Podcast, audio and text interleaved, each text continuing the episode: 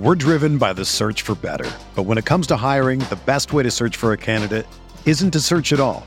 Don't search match with Indeed. Indeed is your matching and hiring platform with over 350 million global monthly visitors, according to Indeed data, and a matching engine that helps you find quality candidates fast. Ditch the busy work. Use Indeed for scheduling, screening, and messaging so you can connect with candidates faster. Leveraging over 140 million qualifications and preferences every day, Indeed's matching engine is constantly learning from your preferences, so the more you use Indeed, the better it gets. Join more than 3.5 million businesses worldwide that use Indeed to hire great talent fast. And listeners of this show will get a $75 sponsored job credit to get your jobs more visibility at Indeed.com slash BlueWire. Just go to Indeed.com slash BlueWire right now and support our show by saying that you heard about Indeed on this podcast. That's Indeed.com slash BlueWire. Terms and conditions apply. Need to hire? You need Indeed.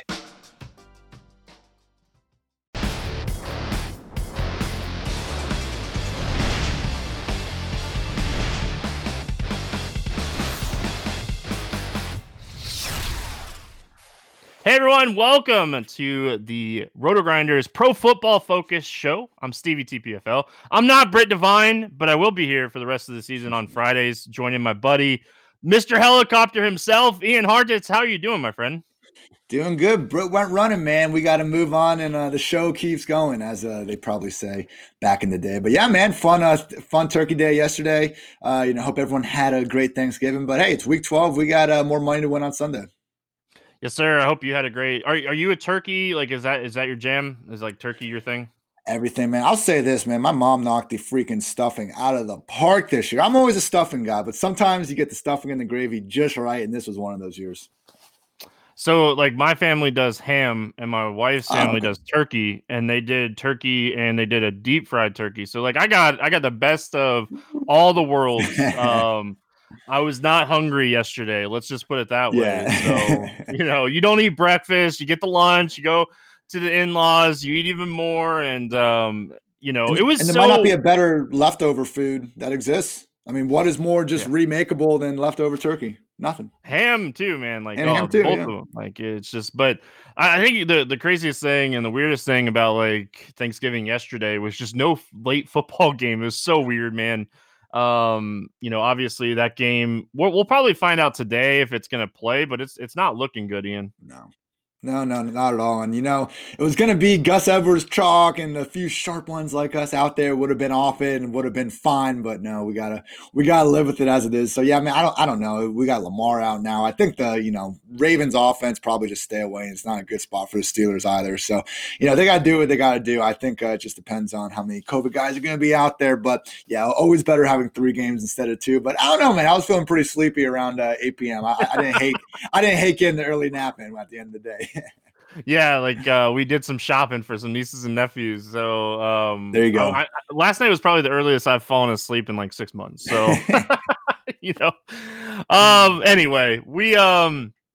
Man, we have a lot to break down and talk about. Um, it's a it's a fun week. You, you look at the the slate in general, and like we have so many good games on this slate, so many good totals, um, and, and just so many you know games where we have a lot of DFS plays, and then we go and we look at uh, Pro Football Focus. And um, your article is always awesome over there, Mismatch uh, Manifesto.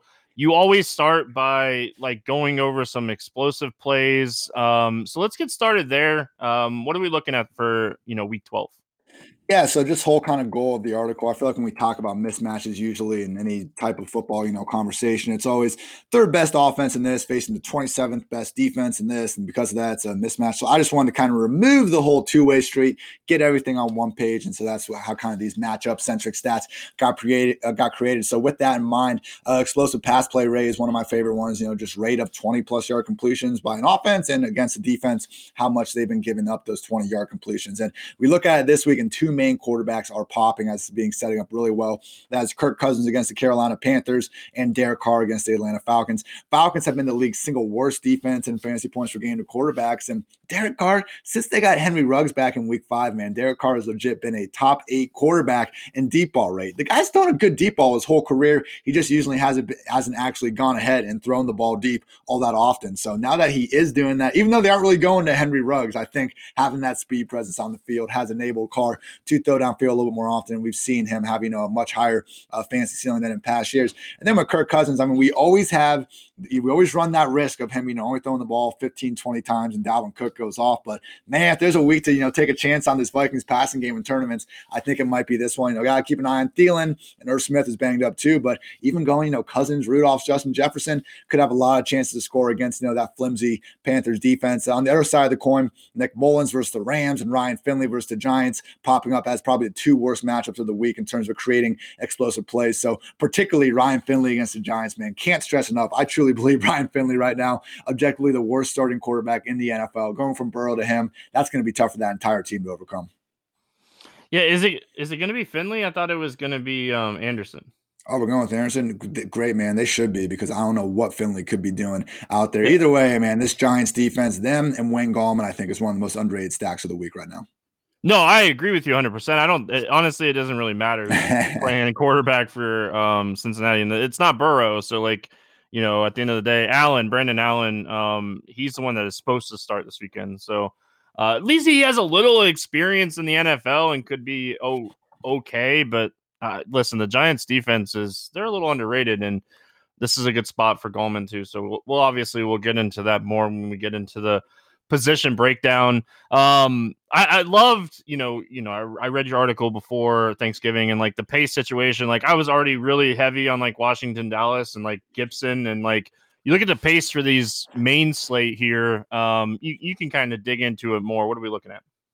Yeah, I mean that it's hilarious how the Cowboys they literally like I, I like this when they were moving this pa- this fast with Dak Prescott. And they asked Mike McCarthy about it, and he's like, "No, we plan to do this. We feel great about our offense. We want to run as many plays as possible." Like, how are you going to continue having that same pace of play going from Dak Prescott to Andy Dalton, particularly once Zack Martin goes down? This offensive line just can't protect anybody. So, you know, I feel like coaching. There's so many of these offenses that are like, oh, you know, the players need to need, need to make my scheme work and all that. How do you make your scheme work with the talent you have around you? So that's been a frustrating kind of decision all year long, all year long. But hey, good uh, fake punt, Cowboys. Way to you know really put your team in position so with that one. Like, come on, man. But yeah, so the other game this week that does have the fast pace that hopefully we can take advantage of is the Arizona Cardinals at the New England Patriots. Look, Kyler Murray, you know we know what he's got on table, but these other guys, man, Christian Kirk going up against the league's worst defense and explosive pass play pass play rate. I know they got Gilmore back, and they've been playing a little bit better on defense lately, but obviously wasn't really an, an issue for Deshaun Watson last week. And we've seen uh, you know other guys throughout this year really have more success than we're used to seeing against this Patriots defense. And on the other side of the ball, I mean Cam Newton, no, he's not going to be confused, uh, you know, with one of the league's better passing quarterbacks anytime soon. But even taking away that late game, you know, 50 yard completion to Ryan Izzo on that uh, you know underthrown hail mary last week, still went over 300 yards and really has looked good through the air for the better part of the past three weeks. So you know, want to throw Jakobi Meyers in there, James White. I do think that Cardinals Patriots game has some game stack options. Uh, other matchups that do look pretty fast: Titans Colts, Chargers Bills, uh, and Chiefs Buccaneers games to maybe keep an extra close eye on that over. The one game really sticking out as not having a fast pace is that Panthers Vikings game and that's part of the issue, man. Like I was, you know, I was going through some cash game lineups, and I had one instance where I had, you know, Dalvin Cook, Kyle Rudolph, and then maybe Justin Jefferson in there. But when you start to have multiple guys from this Vikings offense, you just know it can go south. Not because they're not great players, just because that volume can be a concern in a hurry. Yeah, and like you know, volume matters. It, it does. Like getting a few extra plays, it, it's such a huge thing. Um, so yeah, like I, I worry about that, but I also like love how condensed Minnesota is, and like I, I want like Thielen to come out and be like, "All right, I'm playing." Um, yeah. I, I tested net negative like all week, and like I'm playing on like Saturday because I don't want to play like BB either. Like, uh, you know, I want to play. I want to play Jefferson regardless if Thielen plays, but Agreed. Dalvin Cook as well. So you know, outside of that, we get into looking at some pressure. Um, listen, Lamar Jackson was already going to be in trouble. If this game plays, RG3 is in trouble. Um, Pittsburgh might sack him 10 times in this game. And like, I'm not even being like, uh, it might actually be like 10 times. Yeah, no, you're not kidding, man. Like, look, RG3, 4,100 on DraftKings this week. Like, this would be a situation I think normally we could talk ourselves into if they were facing any other defense in the league. The Steelers have PFF's record right now for the single highest single season pressure rate. So it, it's not even an indictment on RG3. I'm not saying he's a bad quarterback or anything, but I don't know who anyone could be put out there right now and make something happen. Lamar Jackson can barely do anything uh, in this offense right now. So, you know, with all due respect to RG3 and, you know, him kind of continuing a career that, you know, he hasn't been a viable starter starter in years, but he's still out there getting his paychecks. I mean, all credit to the man for that. But yeah, no, not the spot. I think that we're going to want to be trusting pretty much anybody in this Ravens offense. But good reason to maybe uh, pay up for the Steelers defense uh, this week, and you know, uh, any, any anyone's idea of a dream spot for them. Also, seeing Sam Darnold against the Dolphins should be under a ton of pressure. But Jamison Crowder is now getting his uh, slot feeder back. So you know, Joe Flacco actually was helping out this Jets offense, man. Highest average target depth in the league, but going down to Sam Darnold, I think that will help Jamison Crowder, and he also has a cozy matchup against the Dolphins team, much better outside cornerbacks than what they're working with in the slot. Final note: Drew Lock against the Saints uh, should be under a lot of pressure as well. And this Saints defense has been coming on a lot lately. So you know, Taysom Hill, he got the win last week. Obviously, he can play you know quarterback at a high enough high enough level to win. But going out to Denver, you know, I was looking at this as a potential trap spot, similar to what happened to Tua last week. Like even if Vic Fangio uh, and that Broncos defense, even if they don't have Von Miller, like still a very well coached unit, and we've seen them uh, still be a top ten defense throughout the year, an explosive pass play rate, yards per attempt, and a couple of metrics like that for the passing game. So still a good defense and not an easy matchup. But I just think the Saints defense could probably even help their offense, you know, get out to a lead, control the game, and make life difficult for Drew, Drew Lock. So we've seen him have some good games over the years, but he's been very uh, erratic, uh, really, in his 11 or 12 career starts now that he has. And then quickly, quarterbacks that should have all day to throw. Big Ben, tough matchup against the Ravens, but you look at this offense in the past five, six weeks, have certainly, you know, evolved from that run first unit we were seeing early on. They're letting Big Ben throw the ball all over the lot. So at a minimum, uh, not a bad idea. Maybe get some exposure to Diontae Johnson, Chase Claypool, and hope they can have a big game.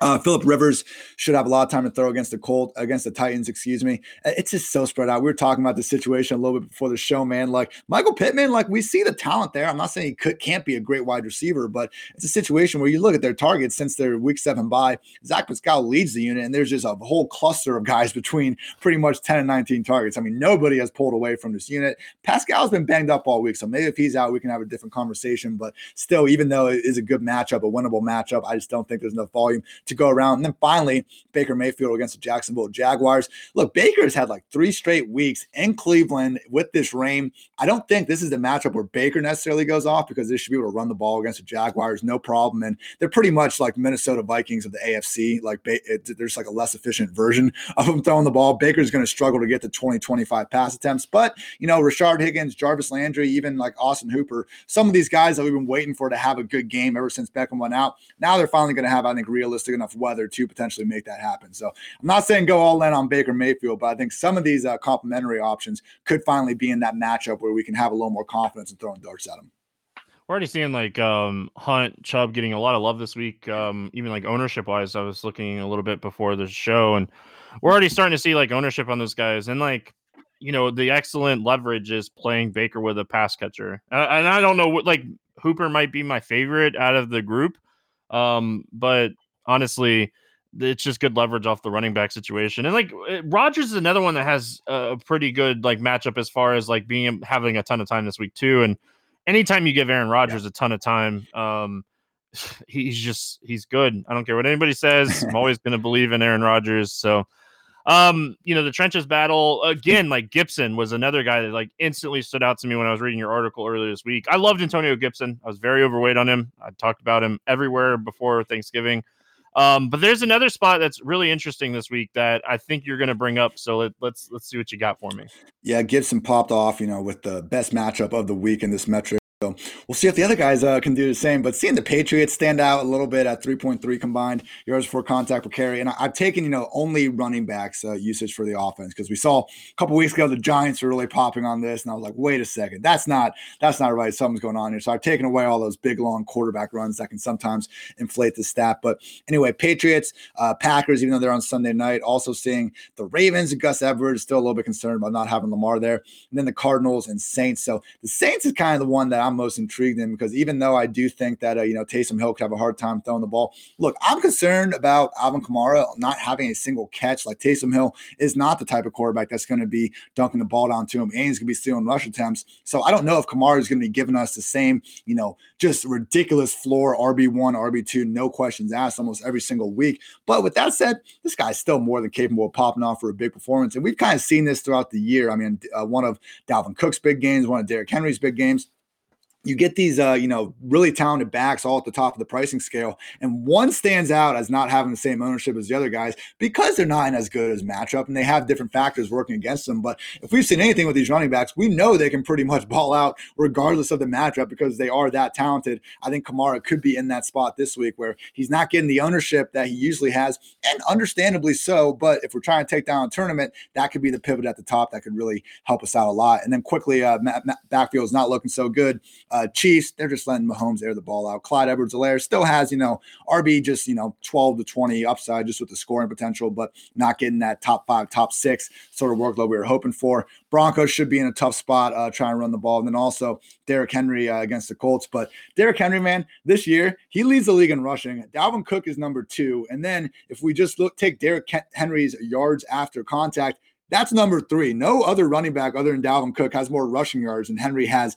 after contact. So even if the uh, Titans' offensive line isn't setting him up for success, as we know, man, it only takes one with Derrick Henry to, to pretty much break the week.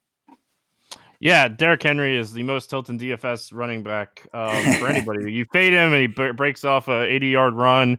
You play him and he gets 30 carries and has 102 yards or something like, like that. Clockwork. Like, clockwork. uh, it's, just, it's crazy. Like he's just the New England situation is super interesting to me. Like, eh, you know, you hate playing New England running backs, but if Sony Michel is like inactive again and they just roll out like a three running back like set again this week with Burkhead out, I think that's where um it becomes way more interesting to like James White and even Harris. Like Harris had a fantastic matchup last week and they just didn't they took advantage of it in like the first quarter and then they're like, oh, well, it's gone. Like Cam was playing good. Like I, I get it. It's just uh, but um, what's up, YouTube chat? See you guys over there. Make sure you guys hit the like and subscribe button. Um, EPA. Let's let's finish it out with EPA, and then we'll get into like a position breakdown here. But uh, YouTube, what's up, man? Turkey, ham, gravy, no gravy, stuffing. Like, um, I'll, I'll let Ian talk about EPA, and we'll we'll talk about uh, turkey and chat.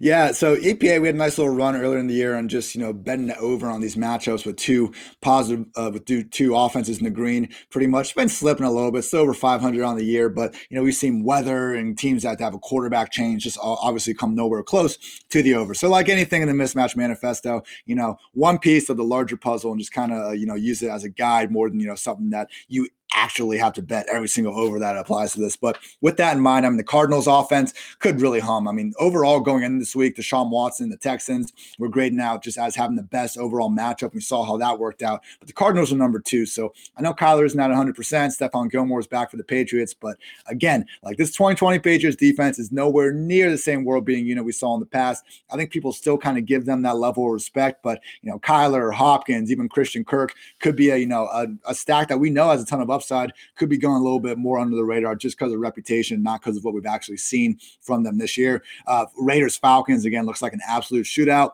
Could also say the same about Chargers Bills and uh, to a lesser extent Titans Colts.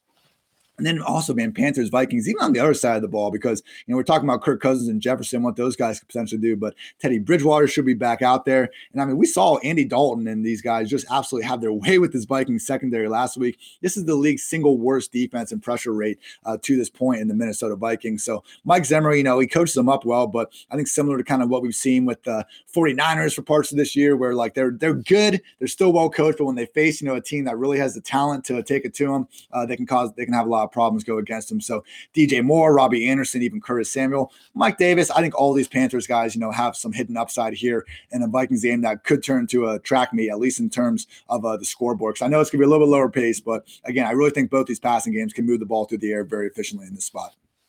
I love that Bridgewater is going to play in this game. Like it's just so much better for Robbie and DJ and even like Mike Davis. Like it, yeah. it's just better as a whole. Like you, you, could even throw like Curtis Samuel out there. Like it all, it's just better in general for Carolina we could see the pace a little bit faster in this game. Like maybe this game, like uh, you know, you're looking at like the total of this game, and it's like All right. I love the over in this game, even at 51 and a half. I love the over. Like, yep. you know, give us a little bit more pace in this game. But uh, it is week 12. We have two more weeks of the single entry series here um, on FanDuel at Roto Grinders. Um, awesome. It's single entry contest. There's a $3 or $5, $33, and $100 um, top four combined scores through the weeks. So maybe you played the first couple weeks and you haven't played.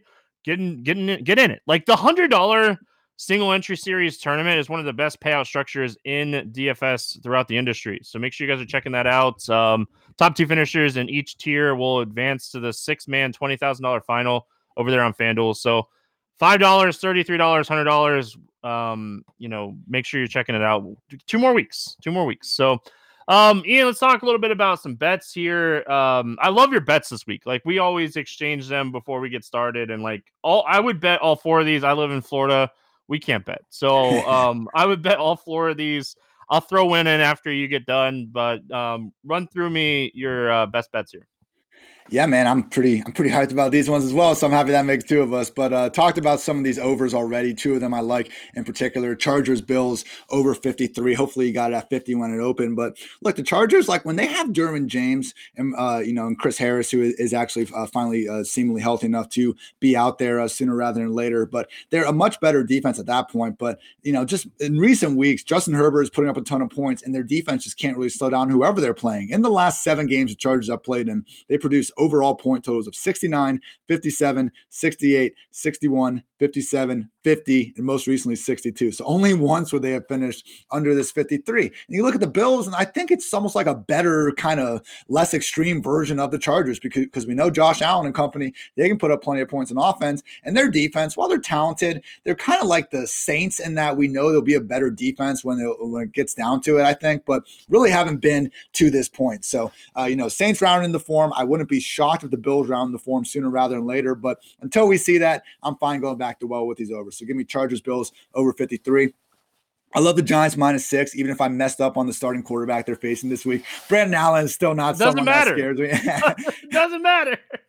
the fact it was a competition between Brandon Allen and Ryan Finley tells you all you need to know, everybody. It uh, tells you exactly why you like the Giants. yeah, exactly, man. Does not matter. I just think Burrow, you know, you look at him this year, and kryptonite was the pressure for Joe Burrow and this Bengals offense, but you did need the surface a little bit more. And like Burrow, he was one of the most pressured quarterbacks in the league, but he had a top 12 like release time in terms of like getting this, getting the ball and getting it out of his hand quickly after the snap. I mean, he was getting pressured despite, you know, really handling it almost as well as we could have asked for. So I think Burrow, the fact that he even made this Bengals offense average for most of the time he was under center was honestly, you know, should be a feather in his cap just for doing that. Because I think we're going to see just how bad this unit is when you take away a high level performer under center like Burrow. To the Giants' credit, I mean, back to back wins going into their bye, then are coming off. They're well rested. Defense has, you know, been a little bit underrated all year long. Daniel Jones still not having a bunch of success through the air, but at a minimum, they've kind of start, started to curb his, you know, just constant turnovers. So at least, you know, I think the Giants better overall team, more talent everywhere, and they're facing potentially the biggest disaster uh, that we're going to see on the offensive side of the ball here for the rest of the season. Also love the Browns at minus six and a half. This Jaguars offense, man, we got Mike Glennon out there, and his top three wide receivers are going to be Laviska Shenault, Keelan Cole, and Collin Johnson because both Chris Conley and DJ Chark have been moved out. This is a passing game that really, other than DJ Chark, has been inconsistent all season long. And even with DJ Chark, he's been uh, struggling with it. So Luton, Minshew, all these guys have been struggling with pressure. You know, Glennon, he has experience. That's the best thing you can say about the guy. I don't see him providing anything else to this team that Minshew and Luton haven't been able to do already. I just don't know how this Jaguars, you know, defense is going to stop Nick Chubb, Kareem Hunt, and to your point, even Baker Mayfield and someone in this passing game. So, you know, Browns seven and three this year. Baker hasn't been quite as good, you know, as I think uh, that record would indicate. You look at his advanced stats, he really is having, you know, arguably the worst year of his career. But again, last three weeks in particular, super influenced by weather. I think this could be the game that we see the Browns really get up on the scoreboard and have their way uh, with a bad Jacksonville team. And finally, I like the Raiders Falcons over 53 and a half. Hopefully, Julio can play because we've seen you know, fairly extreme versions of Matt Ryan this year with and without him uh, in the lineup. But either way, man, both these defenses are borderline awful. Uh, mentioned Derek Carr, you know, just having that, you know, heightened downfield mentality since getting Ruggs back. And even if, even without Julio Jones, like you telling me Matt Ryan can't find his find a way to get to 24, 27 points or something like that against this Raiders defense. So, you know, Raiders defense, I love Jonathan Abrams. They're playing hard under Gruden, not you're like worst defense in the league or anything like that. But I don't think either of these defenses or anything resembling good. Both offenses, when they're humming, are borderline great. So give me the over Raiders, Falcons, over Chargers, Bills, Giants minus six, and Browns minus six and a half. I'll throw one more in there. Miami minus seven. Um, and it's not just because I'm a Dolphins fan. The Jets are bad. The team gets worse with Sam Darnold out there. Um, the Miami defense is really, really good. This is going to be a spot that you know, we'll see a good Miami Dolphins bounce back spot. I would love it even more if Tua wasn't playing. Um, give me Fitz magic. No.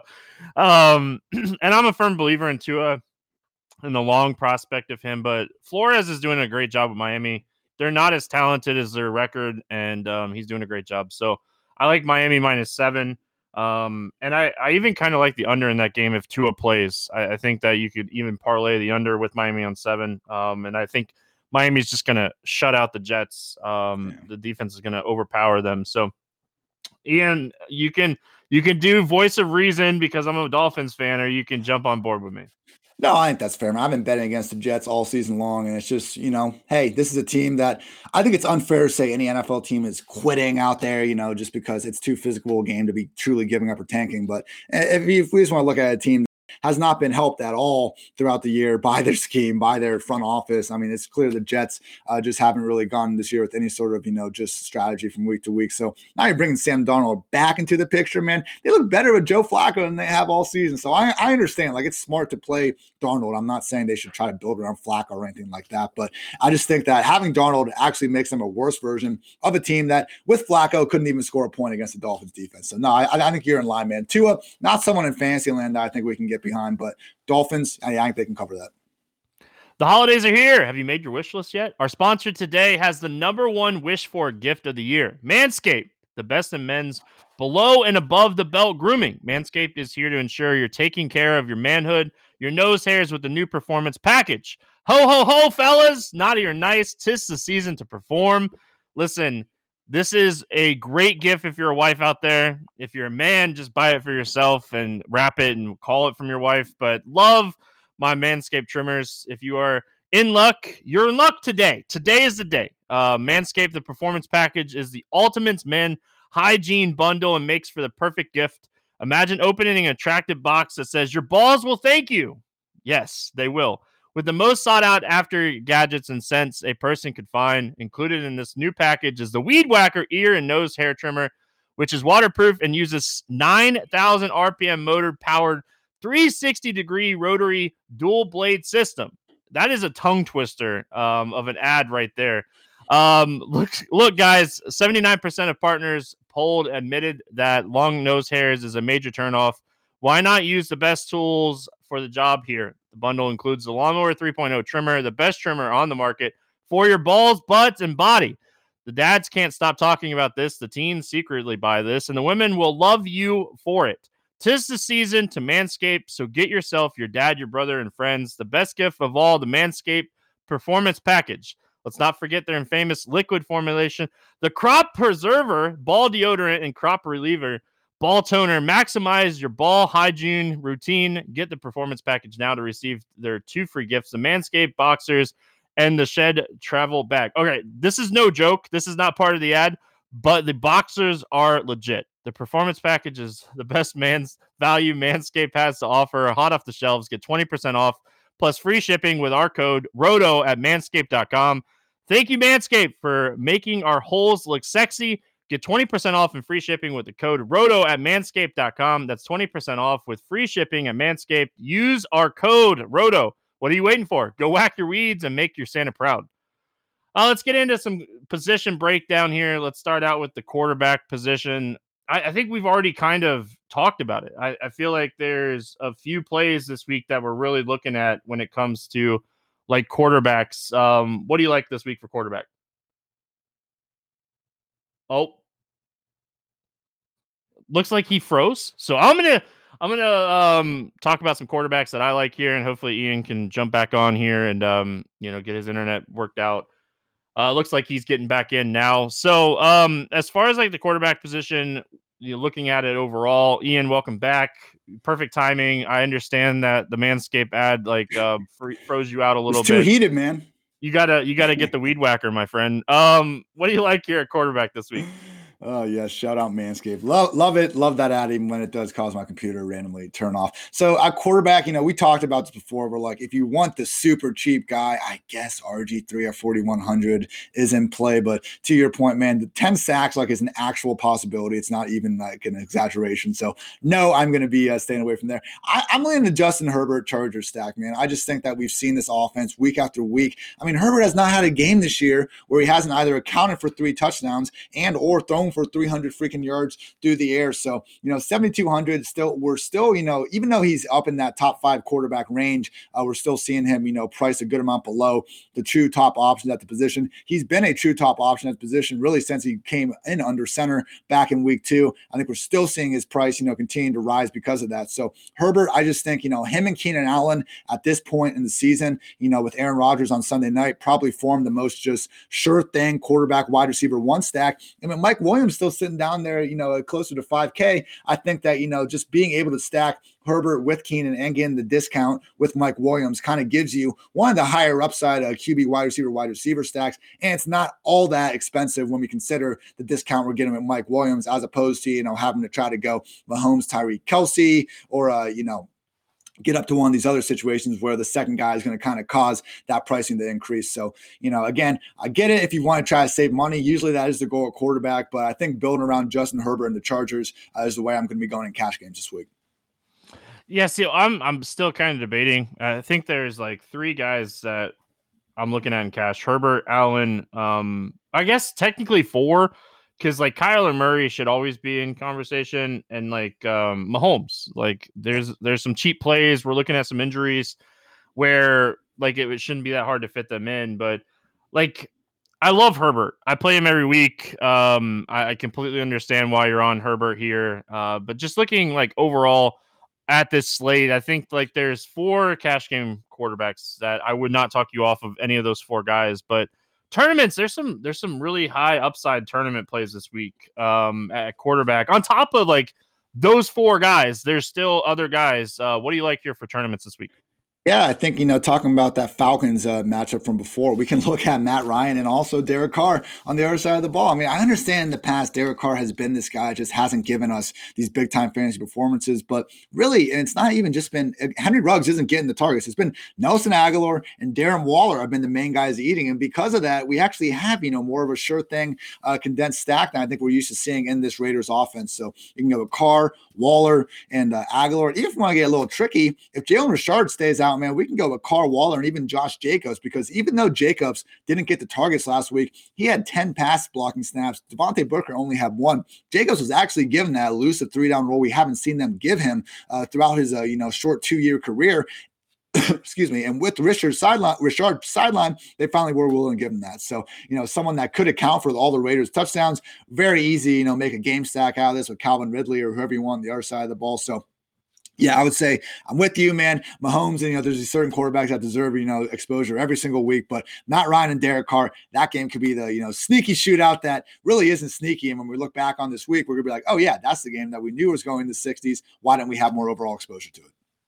See, so last week we all like played Jakobi Meyers, and I, I still think he was a good play. Um, when you're looking at the stats and like he just didn't pan out. Um, but I think Cam Newton is a fantastic tournament play this week. I think this game, the the Patriots in Arizona, you talked about it as you were going through like your mismatch manifesto a few times. Um, and, and you just, just look at Cam.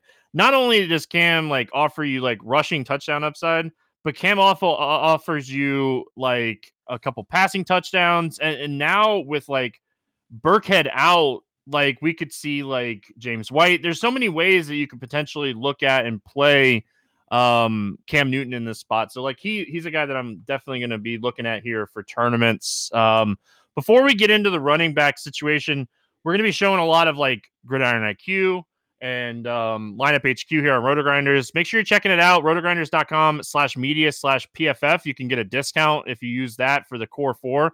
Um, football season is, a great time to have core four here, Roto Grinders, because there's just so much going on. Running backs, like we're we're going to see Dalvin Cook's ownership be insane, and, and like I don't think you can justify fading him in cash games even at his price.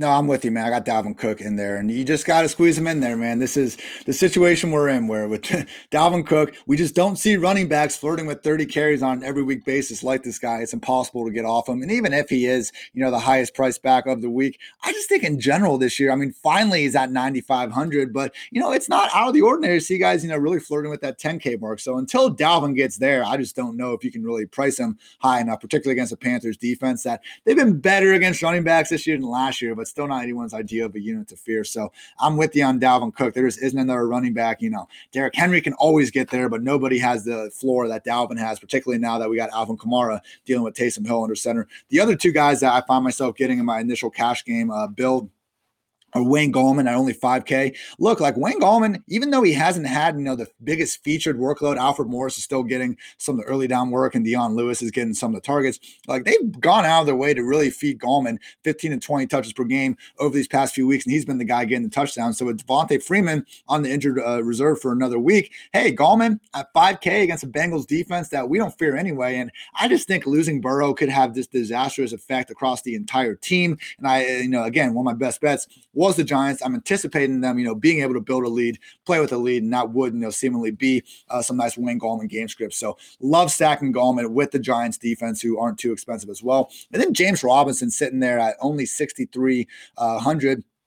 Like, why is he priced beneath Clyde Edwards-Helaire and some of these guys that we've seen again and again this year? I believe James Robinson is fifth overall in touches. I mean, even with the quarterback, you know, carousel going under center, he's still been getting his 20 plus carries per game. Seemingly the only thing they want to do all year and that they've cared about is getting James Robinson his touches. And now he's all of a sudden not being priced as the upside RB1 he's been all year. He's had back to back, you know, middling performances, but don't forget in that Green, Green Bay game two weeks ago, he actually had two 15 plus yard touchdowns uh, nullified by pretty iffy penalties, uh, in my humble opinion. So I think Robinson is someone that, even if it's not a great matchup, I mean, he's still home against a Browns defense that I believe won't have Myles Garrett for another week. Denzel Ward's out. Again, not a defense that we particularly should have been all that fearful of in the first place, now playing at less than 100%. So again, I think the Browns beat the crap out of the Jaguars, but even in games this year where we've seen the Jaguars lose by a lot, which has been almost every single week, they still found a way to get, uh, you know, James Robinson that RB1 production. So, you know, anytime you see this sort of running back with a 20 plus,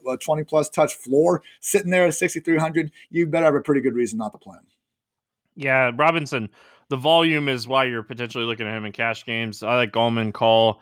Uh, let's switch it over to tournaments. We just got news that um, Ahmed is going to be out for Miami. Um, they said they were going to be watching Gaskin this week. Like that could potentially open up like a, lot of salary potential in Miami going up against the Jets. Uh, what do you like here for tournaments this week at running back?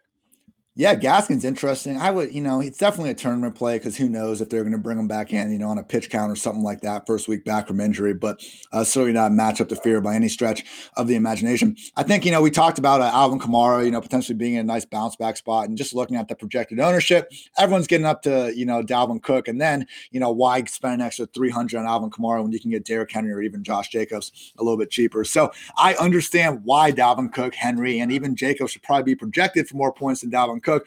These are all guys that we know have, you know, slate winning potential in their own right. So I think Kamara, you know, only I'm seeing, you know, projected ownership under 10% uh, could be a great value with this. Also, James White, 4,500, man, no Rex Burkhead. We've seen really throughout the past three years, he just needs Rex Burkhead to be out of the picture. So love that play. And then Brian Hill at 4K. Todd Gurley's been missing practice this week. So we'll see. Kind of a usage change already was going on last week. And if you take Todd Gurley out of the picture, we got this high scoring, you know, Raiders Falcons matchup with, uh, you know, potentially better version of Todd Gurley, honestly, at this point in their career in Brian Hill. Yeah, like I, I think people are going to try to make Brian Hill a thing this week, and like Chat was talking about it um a little while ago too. I just there's so many running backs that just get volume, and like Brian Hill could score a couple touchdowns and be very relevant here. Um, but like Josh Jacobs is super interesting just in general. We've talked about that like uh Raiders Falcons game a bunch, and like good leverage off of Derek Carr in the passing game um, as well. Like Jacobs is a guy that could score a couple touchdowns in this game and just like make your lineups different for a game that's going to be stacked. Um, so I like him.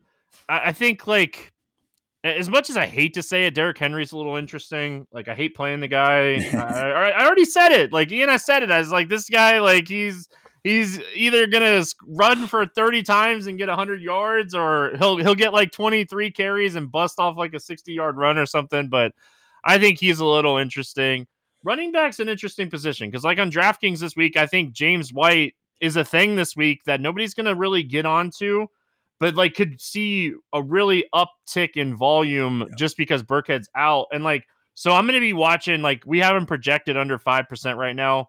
I'm going to be watching, like, what if he becomes trendy or not, because if he's going to be low owned, I'll definitely take a stand on like a James White play this week. Well, um, because Damien Harris and Sony Michel, man, if that's if they're gonna go with Sony as the number three back now, I mean, not they've never trusted either of those guys to catch passes. So it's right. just a situation where, assuming those three guys are gonna be out there, if Sony stays inactive and now we got a two back backfield, hell, we can go to, we can go to the well with both those guys because we know yep. the Patriots are going to be featuring them. But there just isn't another player on the Patriots right now that has the pass down floor in that backfield like James White. And even if we, you know, I understand some of these stats are being thrown off about his on off, you know, because they had Tom Brady under center, but we saw last week, you know, season high in snaps and targets. We've seen games this year where James White is still able to get, you know, in that eight reception range that we just don't usually see elsewhere. So yeah, it'd be better to have Brady there, but Cam is still, you know, fully capable of enabling someone like James White to a big game.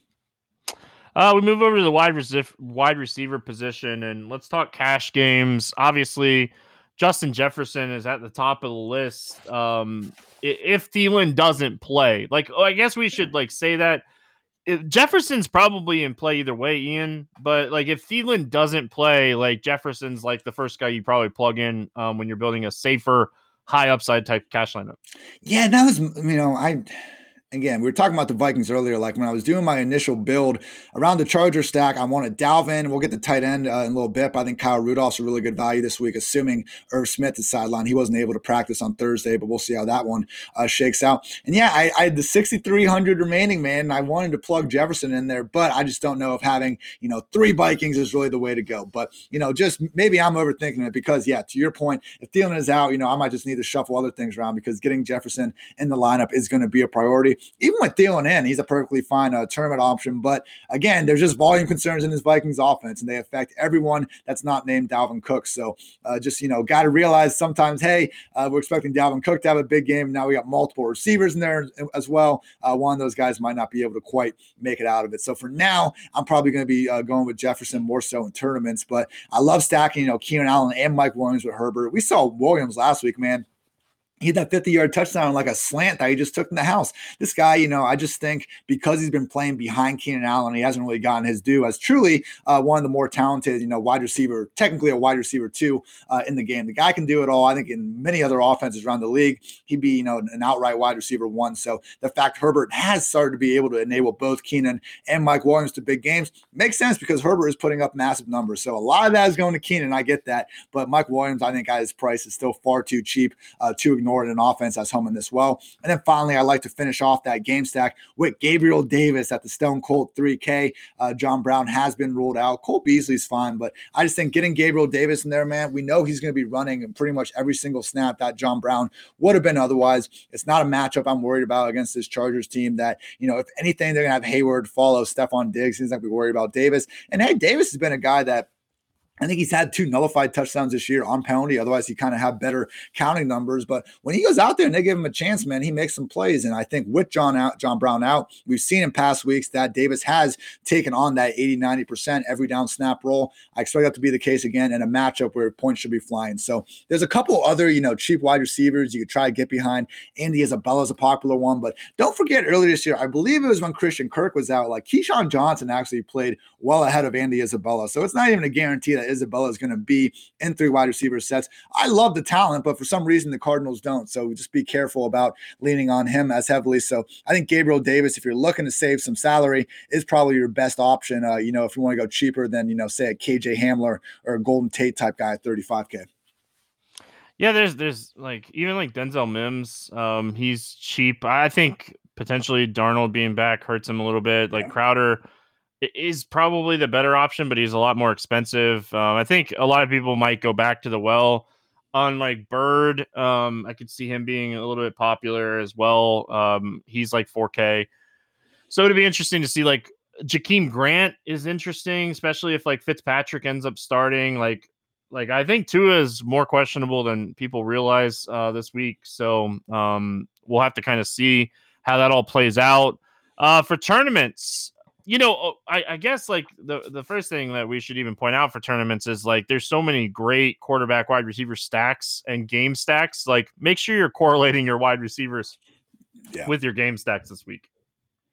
Hundred percent, man. I think uh, you know the one guy I'm focusing on though. Like we're talking about Justin Jefferson being a must play if Adam Thielen's out. Man, if Julio Jones is out, but if he's in also, let's give me some Calvin Ridley, dude. Like we, he came back from injury last week. He looked fine, played his usual role, and he just quite literally has never busted in games where he's had at least eight targets, which is no reason to suspect he won't be getting that in this spot against a Raiders secondary that I just don't think can guard him. I mean, Matt Ryan just throws one of the more fancy friendly balls in the entire league with the amount of shots that he's willing to take to these guys downfield. And Ridley is someone that's been a wide receiver one all season long. Don't let a couple weeks where he was hurt and just not playing or not having monstrous performance uh, distract you from that. So, you know, anytime these Falcons are in a dome, we know one of these receivers has a chance to ball the hell out. Uh, with Julio banged up, I do think it could be a huge week uh, for Calvin Ridley. Uh, we're talking about, you know, Teddy, you know, I think him, DJ Moore, and Robbie Anderson are perfectly viable against this, uh, you know, middling Viking secondary to your point, Jamison Crowder with uh, you know, as long as he's got Sam Darnold under center, we're expecting just bunches of targets, man. I mean, it's honestly was absurd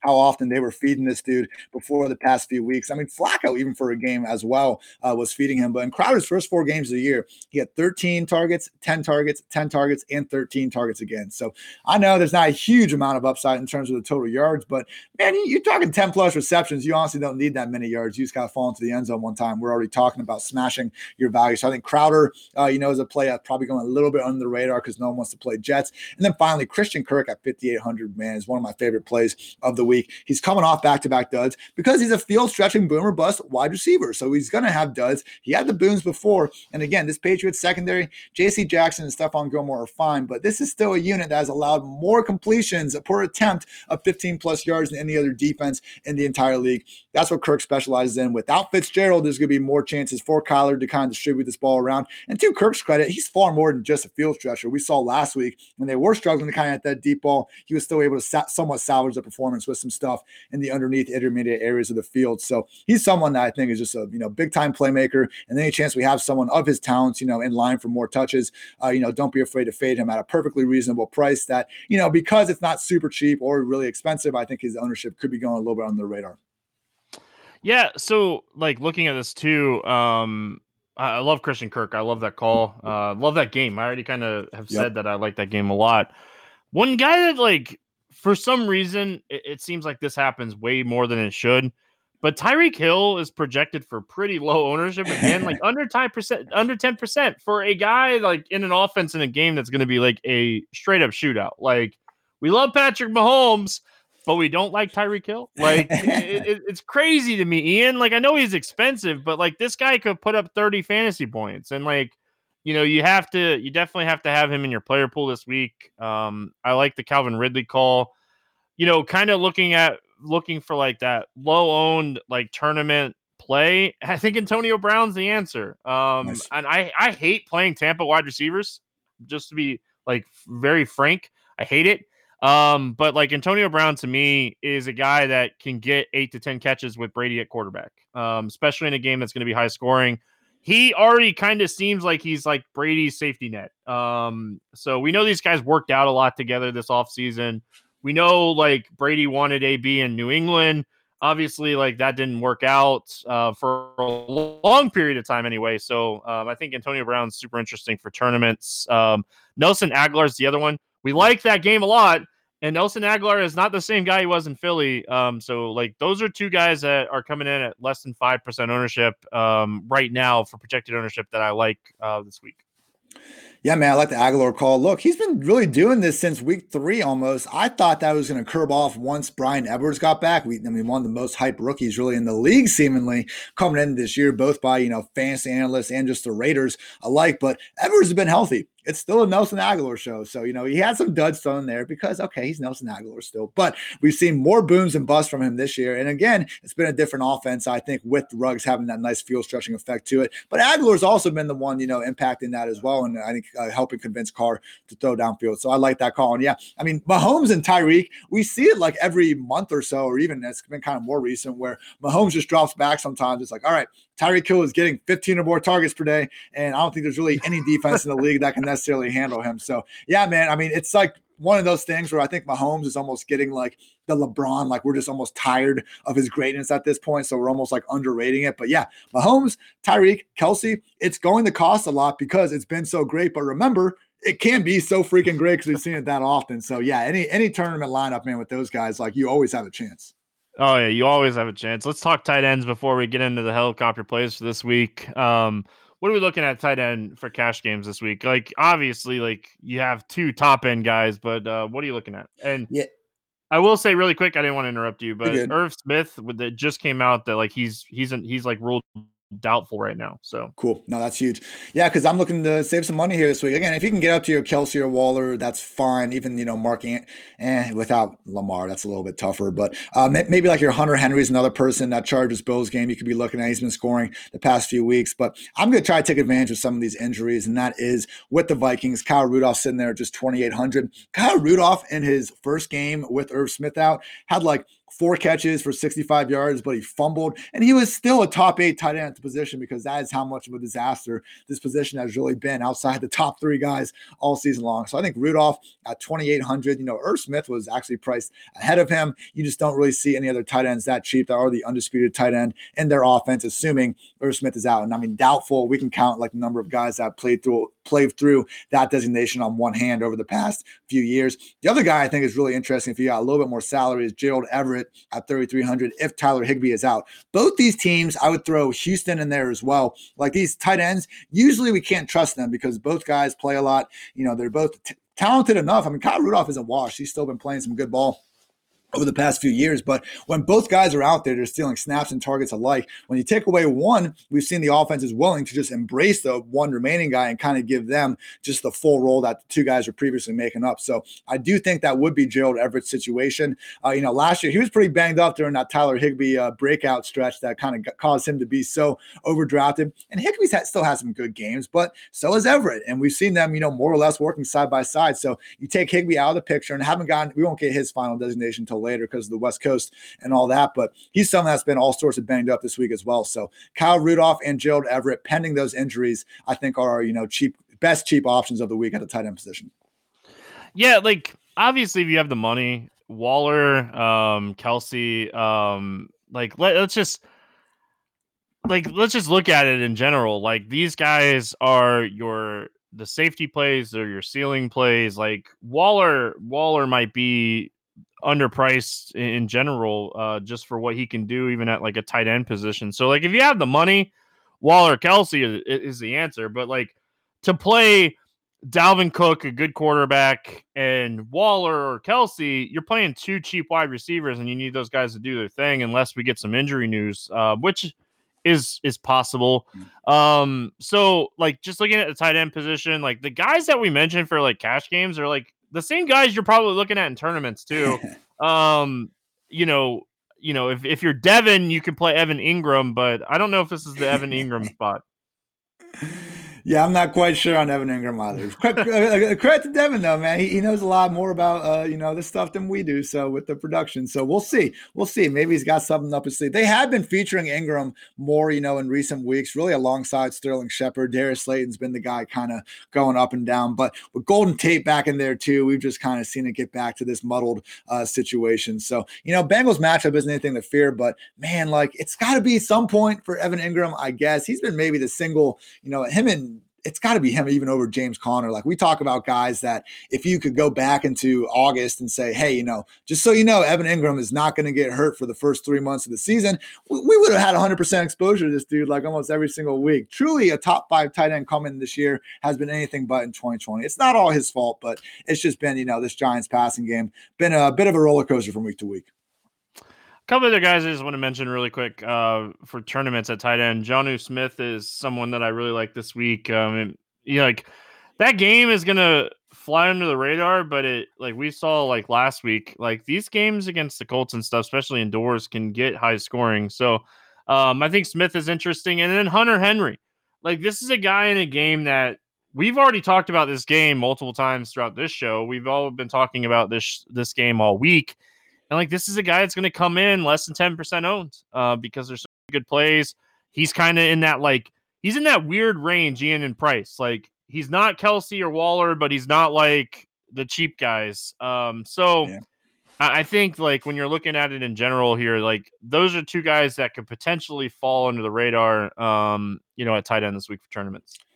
Yeah, and you know, I might even end up getting kind of off Mike Williams in that uh, Herbert stack and just throw Henry in there instead because that would open up a little bit extra money and kind of shore up that tight end position. Because to your point, I do think there's probably uh, more sure thing or just at least higher ceiling, uh, lower price wide receivers as well. Man, I think it's time to go eat some leftovers. I'm like, I'm getting hungry. You getting hungry? You ready to get out of here? I am ready for that turkey and some cranberry sauce and any beer remaining in the fridge. listen, you have beer remaining. Um, you didn't do. About, you didn't do pretty do soft, man. hey, listen, there was no, there was no late game. Like exactly. It's it's. I, I, fell asleep with the last three uh, still in there, so it's on me. I'm gonna I'm gonna try to rectify those wrongs uh, as soon as possible. um, you got any final thoughts before we get out of here, Ian? Um, I would just say quickly on the defense. I think uh, you know, again, stacking with the Giants and Gallman is going to be something I'm going to be doing a lot uh, in my lineups. And then you know, if you can get up to Pittsburgh, they, it's hard, but they are you know they deserve to be uh, the highest price. I guess they're tied with the Dolphins. Deserve to be as price as high as they are with their pass rush and things they can do there. And finally, I think maybe the cheapest defense I could feel somewhat good about would be the 49ers at 2600. Look, Jared Goff, when everything's perfect, like he looks like a pretty damn good quarterback. When things aren't perfect, not so much. And we have seen him have, you know, kind of up and down games against these 49ers over the years. Obviously, not the same talent with all these injuries they've been dealing with for most of the season, but I still think that coaching staff coming off a bye has the potential to make life difficult, rack up a couple turnovers against what's been an up and down Rams offense. I couldn't agree more. Um, like there's like three defenses because I honestly there was another positive test for the Ravens today. I highly doubt that game like plays. Let's just be honest. Um, so Cleveland, Miami, Giants are probably my like three defenses, like main defenses, and I'll mix in some stuff um, just in general. I, defense doesn't matter. It's if it's cheap and it fits a lineup like that, I don't care. So um, I'll play just about anybody. And we saw that yesterday, right? Like we all loved the Houston Detroit game yesterday, and JJ Watt made a, a fantastic play yeah. scored a touchdown and defense didn't matter. Like, you know, it, it's just like we were uh, we were talking up on the show a couple weeks ago. It's like, look, the Rams were facing the Seahawks, and it's like uh, Russell Wilson's amazing. We get this, but Rams are good defense too. Defense doesn't matter, and when you have one that's you know at least just not awful or not facing a complete world beater offense for you know under three K, take a long look at them. Play wherever you want. uh, it's going to get us out of here for this week, week 12, uh, Pro Football Focus. Looking forward to doing the show with you the rest of the season. Ian, make sure you guys are checking out Pro Football Focus. They got a ton of um, awesome discounts right now 40% off with Cyber 40. So make sure you guys are checking out Pro Football Focus. Again, you can go rotogrinders.com slash media slash PFF and get the discount for Core 4 as well. So that's going to wrap it up for week 12. Hope everyone enjoys. Look forward to um, seeing you guys next week.